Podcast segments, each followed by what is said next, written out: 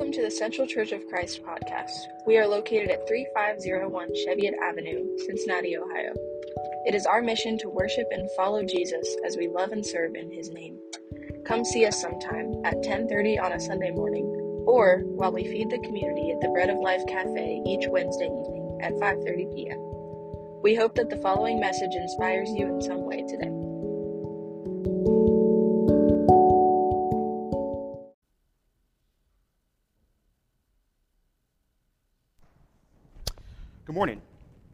Uh, great to be with you all uh, this morning. Uh, and um, just a couple of announcements uh, here. Um, and one is, uh, for those who are not aware, uh, today is Katie and Aaron's 12th anniversary. Um, so, something to celebrate for sure. Um, and then, um, Speaking of weddings, this gives me an opportunity uh, to uh, uh finally have a family discussion with you guys um, about an update in my life. Because uh, again, I'm, with everything that's going on, I'm not sure who knows what. So, uh, in case you haven't heard, um, but let me start, let me back up. Um, because um, most of you know that I've been dating Jen for a year, which will be next week. But uh, there's another aspect of it that I wanted to share because I think it shows um, not only does God exist, but his promises exist. So, um, so 20, uh, February of 2018, um, I started working for Buckeye Health Plan. Um, and its corporate headquarters are in Columbus, Ohio. And they had a satellite office in Blue Ash where I worked up until ban- pandemic took over and then I moved to working out of my house. Uh, but uh, the corporate headquarters is there in Columbus. And probably, I don't know, two or three times a year, I would go to Columbus just for uh, meetings uh, with all of my team members who are spread out across the state.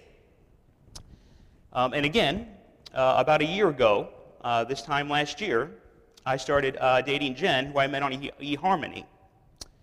Um, and it turns out um, that Jen also lives in Columbus. But not only does she live in Columbus, but uh, she lives 10 minutes away from my office uh, and had been, whatever, long before I met her um, and long before I started my job at Buckeye.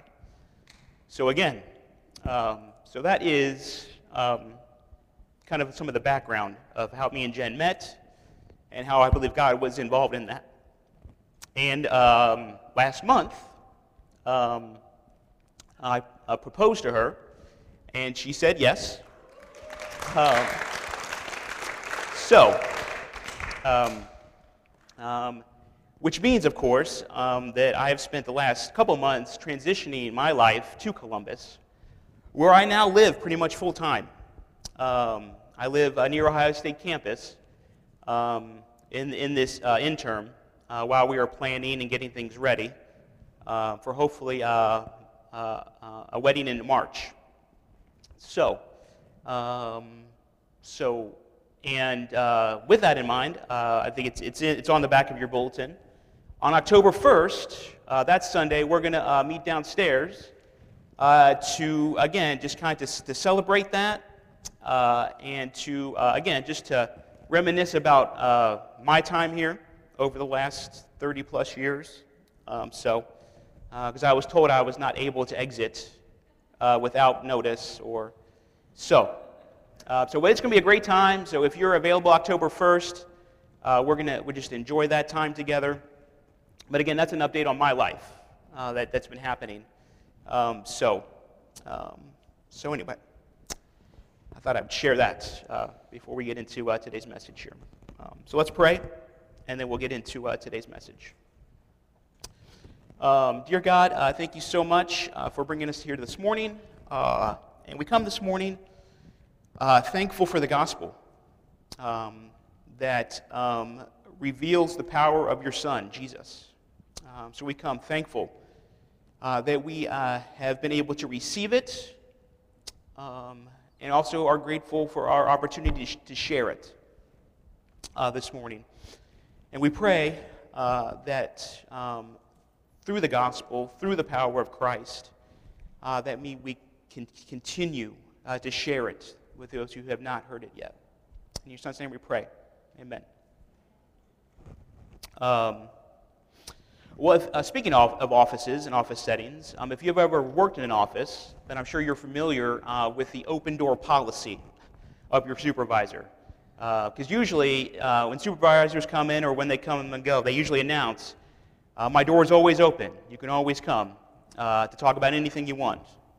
And it's been my experience that sometimes, more times than not, they're so busy doing their job that that door is closed. But, but they mean well.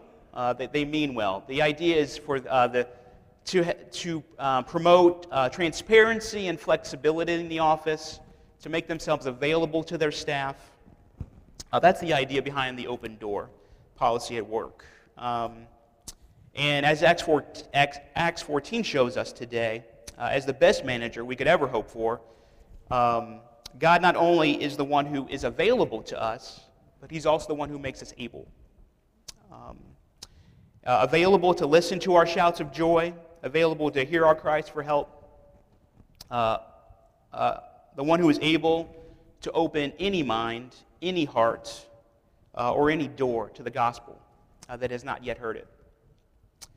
Um, and in light of this truth, um, Acts 14 commits itself to recounting the bold faith of Paul and Barnabas um, in hopes of demonstrating that uh, our, our ability as believers uh, to share the gospel does not reside in our agility necessarily or our expertise, uh, but it resides in our availability. Uh, and when we make ourselves available to share the gospel, that's when God makes us able to share the gospel, regardless of our skill or ability or, or our um, agility. Um, but that's the question I was asking myself over this past month is how do we do that? How do we um, signal our availability uh, to share the gospel? How do we indicate our openness uh, to receiving the gospel? And that's really who this message is speaking to those two groups those who are sharing the gospel, and maybe those who haven't received it yet, maybe those who are still uh, trying to make that decision. So, how do we make ourselves available to share it?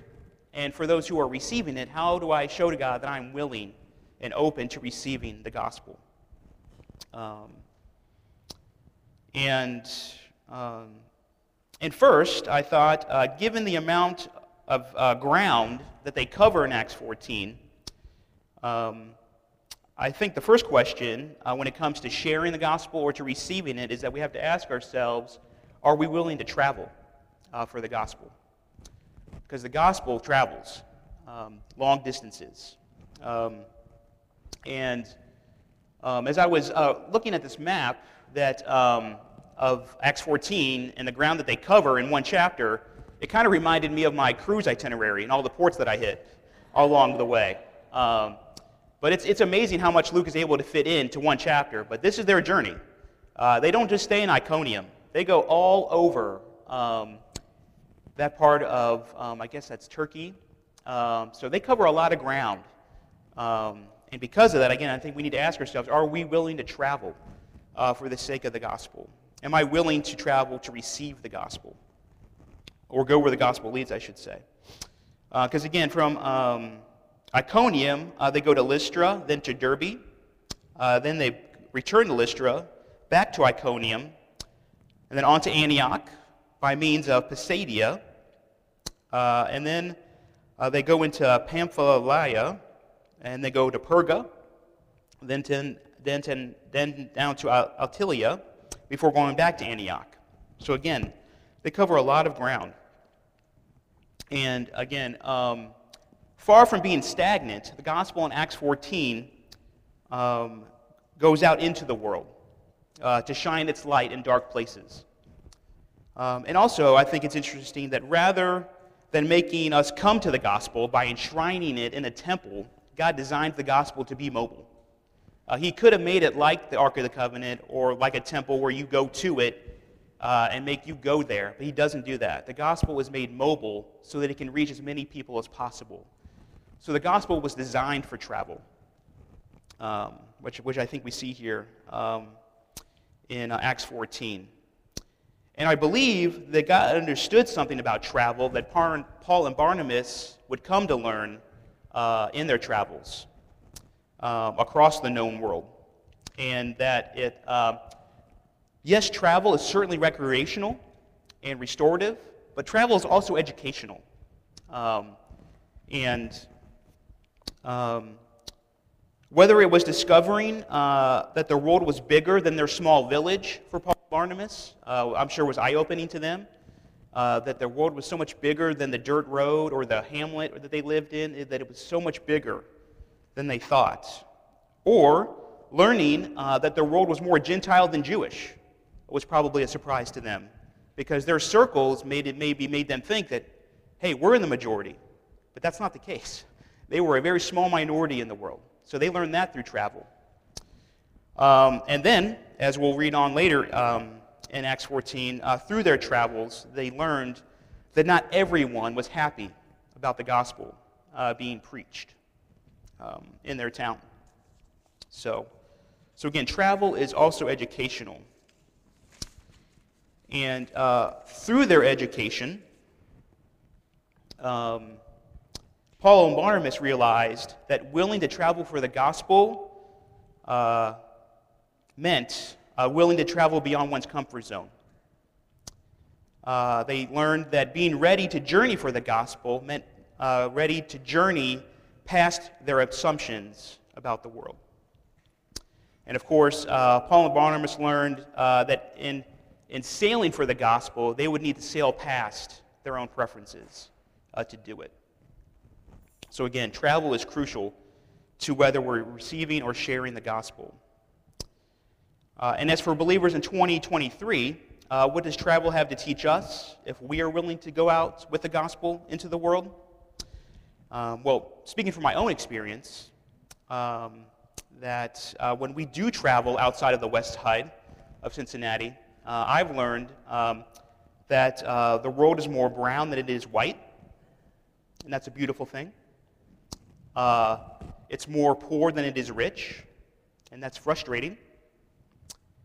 And then um, also, I've learned that uh, it's also more orphaned than it is adopted, and that's heartbreaking. But again, if we travel, that's where we come to learn and helps us to see the need for the gospel in our world.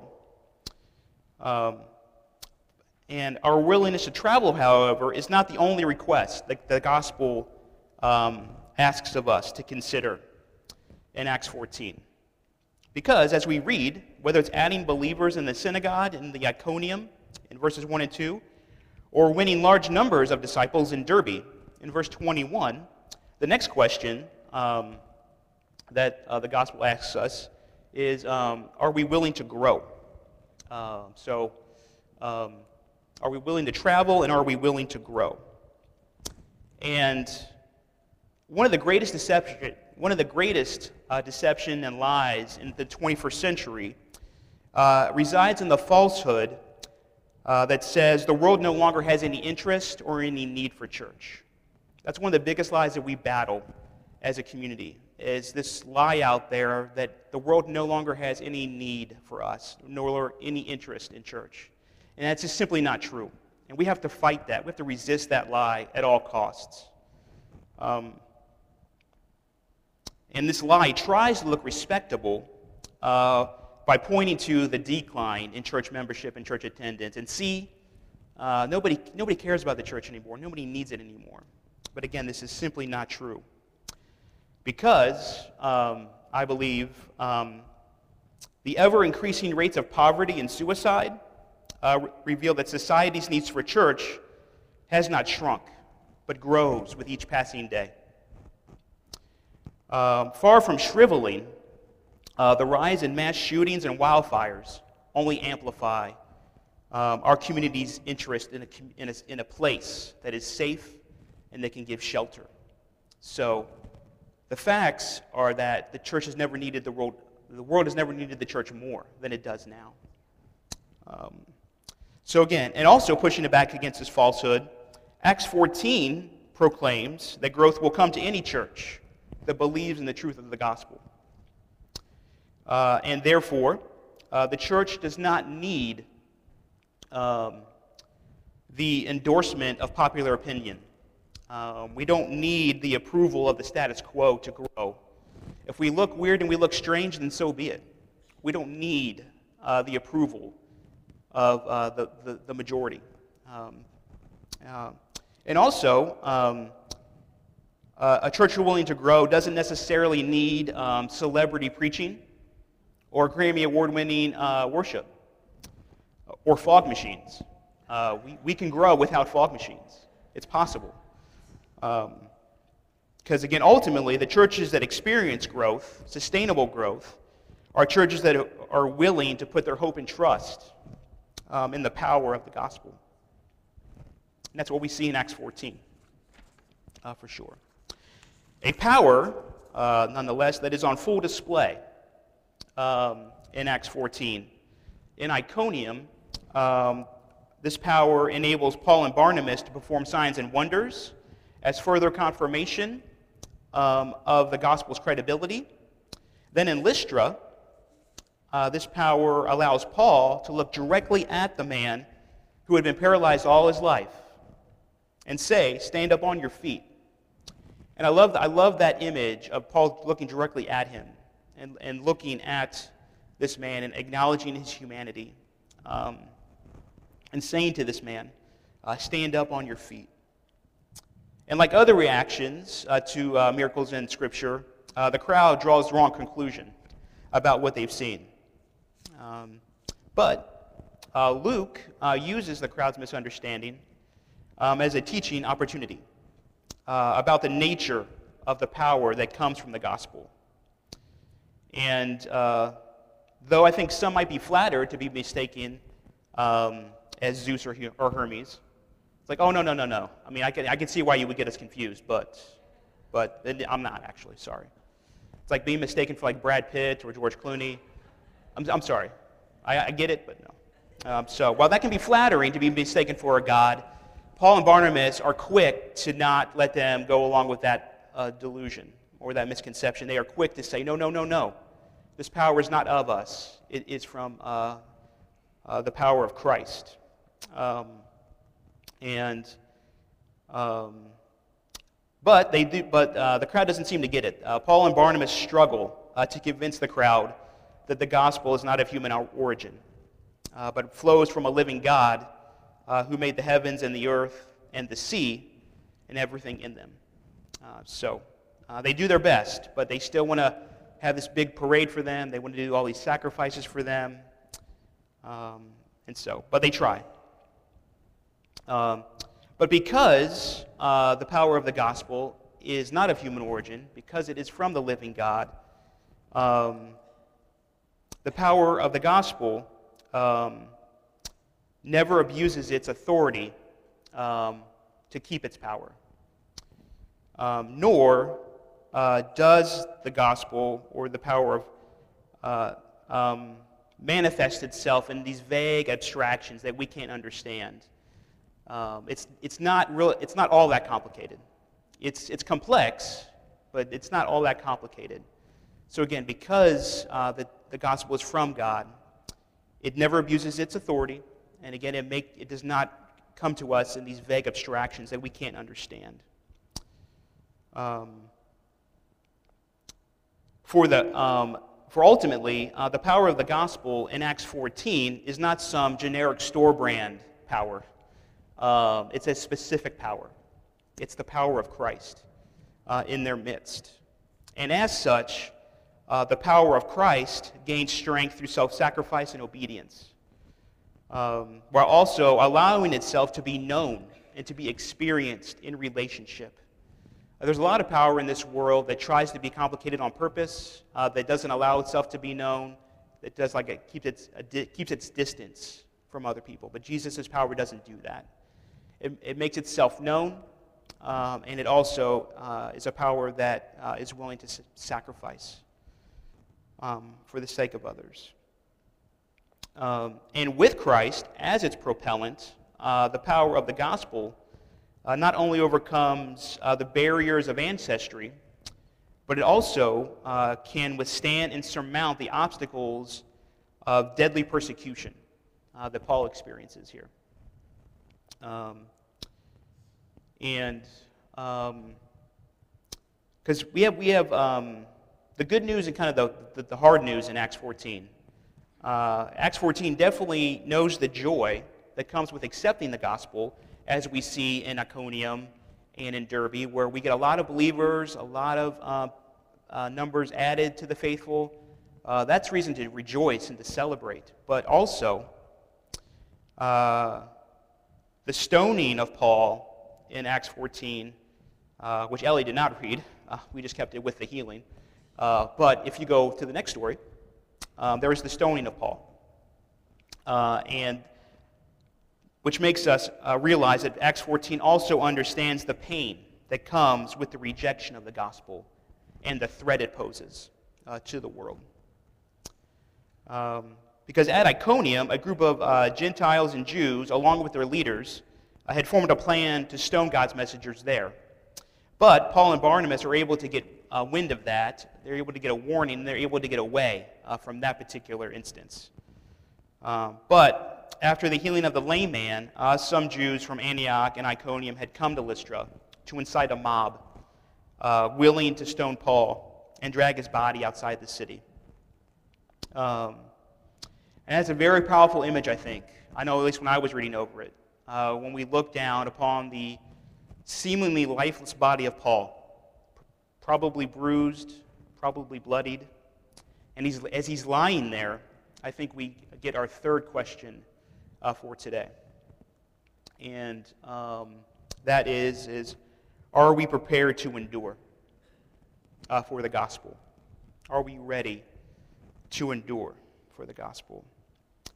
Because, yes, Luke's theology in Acts most definitely points to victory. Uh, spoiler alert, yeah, there's victory in the end, for sure. Uh, and Luke definitely does not shy away from that. Uh, it, it is real. But it is also a victory that is forged in the fires of pain and danger. Um, and therefore, God's people from the beginning have always had to learn how to persevere uh, through pain and danger. Um, and I think, if anything, uh, our study of Acts uh, this year uh, is, has been a study on how believers, uh, like Peter and Paul, responded uh, to the tribulations they suffered for the sake of the gospel which to me just makes the, their letters even more richer because they're coming from experience. They're not just these, um, I don't know, um, generic self help books from people who have not been through what they're talking about. So, and because of that, um, it is no surprise that when you read the letters of Peter and Paul, uh, that they include instructions uh, to believers unsure of how to persevere um, through um, pain and danger as they experienced in Acts. And I, and I found myself just really, again, just really um, moved when I came into that realization that in 1 Peter 4 and in Romans 5, uh, I, I imagine them thinking back to those moments in Acts that they had lived through when they were writing this stuff. And uh, in his uh, first letter, Peter encourages the believers in chapter 4, uh, saying, But rejoice in much as you participate in the sufferings of Christ, uh, so that you may be overjoyed when his glory is revealed. If you are insulted because of the name of Christ, you are blessed. For the Spirit of glory and of God rests on you. If you suffer, it should not be as a murderer or a thief or any other kind of criminal, or even as a meddler. However, if you suffer as a Christian, do not be ashamed, but praise God that you bear that name. And then in Romans 5, um, Paul uh, energizes the faithful by declaring in verses 3 and 5 Not only so, but we also glory in our sufferings, because we know that suffering produces perseverance, and perseverance, character, and character, hope. And hope does not put us to shame. But praise God through the Holy Spirit who has been given to us.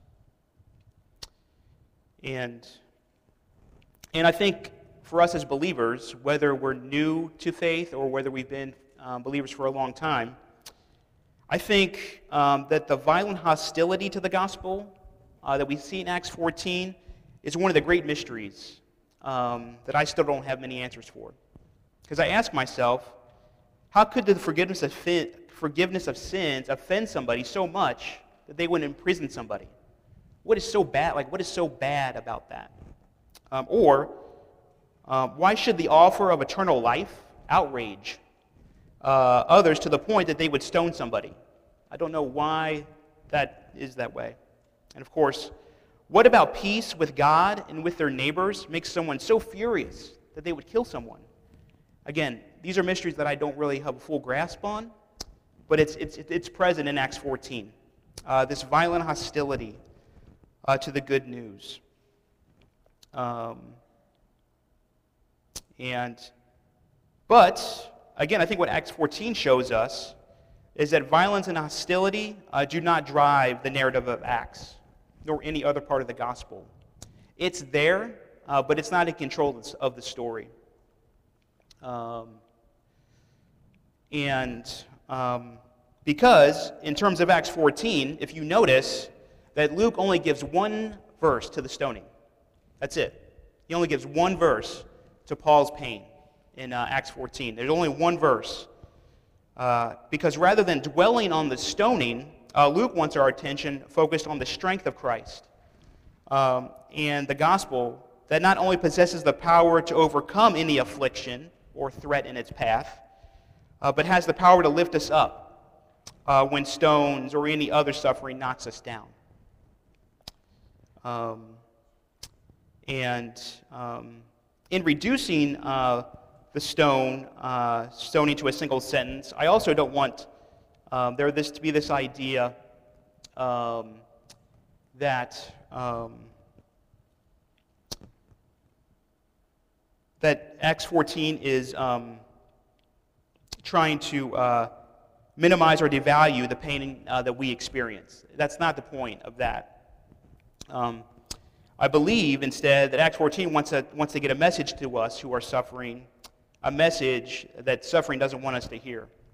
Because if we've learned anything from suffering, it's that the more suffering knocks us down, the more suffering tries to convince us we have to stay down. Uh, it doesn't want us to know that we can get back up. Uh, and I think that's what Acts 14 is trying to tell us, is that we can actually get back up through the power of Christ. Um, and um,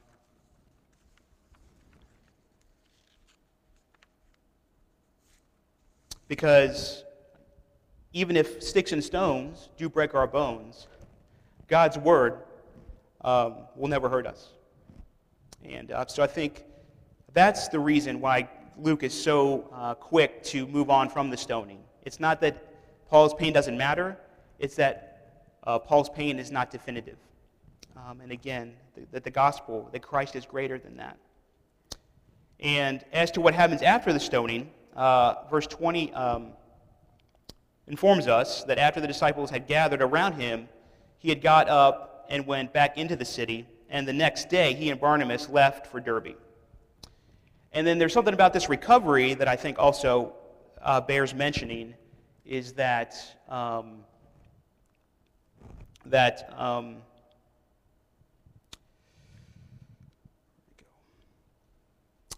yes, that Paul's miraculous recovery definitely gives glory to God and the power uh, of a testimony. But I would caution us against holding up Paul's uh, re, uh, rehab as the new standard um, for enduring suffering. It is glorious, it is miraculous, but I would caution us against uh, this being our new standard uh, for recovery. Because um, as a society uh, that is fond of timetables and schedules, um, I think we need to remember that not every injury or wound heals in the same way or at the same time. So um, I think that's important uh, to remember. And if we uh, would benefit from Paul's example in his compassion towards the lame man, it would be, be uh, to remove phrases like get over it or move on. Because that's not, that's not what Paul tells the lame man. He says, stand up. Um, and in the, in the chaos of suffering, I think we forget that before we can move on, before we can get over it, we have to stand up first. And that's where we start uh, in our recovery. Um, so, because what if the next day comes and someone isn't ready to stand up? What if the next morning somebody isn't ready to just get on or move on from what they've experienced? Uh, what does it say about us that if we don't spring to our feet the morning after traumatic suffering? Well, I suppose it tells us that we're human. Um, and um, as humans, I think Acts 14 um, concludes uh, this that there is no standing up, there is no getting over, there is no moving on without putting our trust in the power of Christ to redeem our suffering for his glory. Um, four, um, Acts 14 uh, does not applaud Paul or Barnabas for opening the door of faith to the Gentiles, um, but gives credit uh, to God, to the God of the universe, who opened the door of faith when he opened the tomb. Um, and I think acknowledging this fact is also helpful for us uh, that it is God who does the opening. Uh, we ourselves are open. We open our hands and our hearts and our minds. We are open ourselves. But as far as the action, uh, it's God doing the opening. It's not upon us. And I think that can spare us that burden of trying to save everybody. Like, I have to do this myself. It's not on me to do the saving, it's me, it's me to do the telling and the sharing. Um, it, all, and it also helps to purify my motives uh, when I'm willing to travel and to grow and to endure for the gospel. Because I am willing to travel, I'm willing to grow, I'm willing to endure, uh, not for my glory, but for God's glory. Uh, when, we, when we think about, um, again, this idea that um, it is the power of Christ that helps us to stand up, to get over, and to move on. And so, uh, this week, um, it is my prayer um, that we are ready to, to, maybe to take one more step um, beyond our comfort zone, um, so that we may give, so that God may give us the capacity uh, to travel anywhere, uh, to any place in this world that needs to hear the gospel. And if we can make ourselves willing, again, God will make us able to go to those places. Um, I pray that this week we are prepared uh, for the power of Christ to transform our communities um, so that we might, so that God might grant us the capacity to grow, not in just numbers, but in depth of relationships. And again, if we are prepared for God's, for the power of Christ to transform this community, then God will give it the ability to grow. And again, it's not just about numbers here at Central, it's about depth of relationship. Um, and of course, um, my prayer this week is that we are willing uh, to be knocked down uh, for the gospel. And if we are willing to be knocked down for the gospel, it is God who gives us the ability to stand. And um, so, again, I'm not sure where you are in your journey this week. Um, I'm not sure where you've traveled to, uh, whether it's been to happy places or to sad places. I'm not sure uh, where you are in um, your growth or in your journey. Uh, maybe it's been more uh, shrinking uh, lately. I d- I don't know. Um, and as far as enduring, you know, maybe it's been an easier week than others, or maybe it's been worse. Uh, but this is the, the time that we have now to not only feel Christ's power, but again, uh, to feel um, the strength of the gospel uh, working in our lives. Um, so.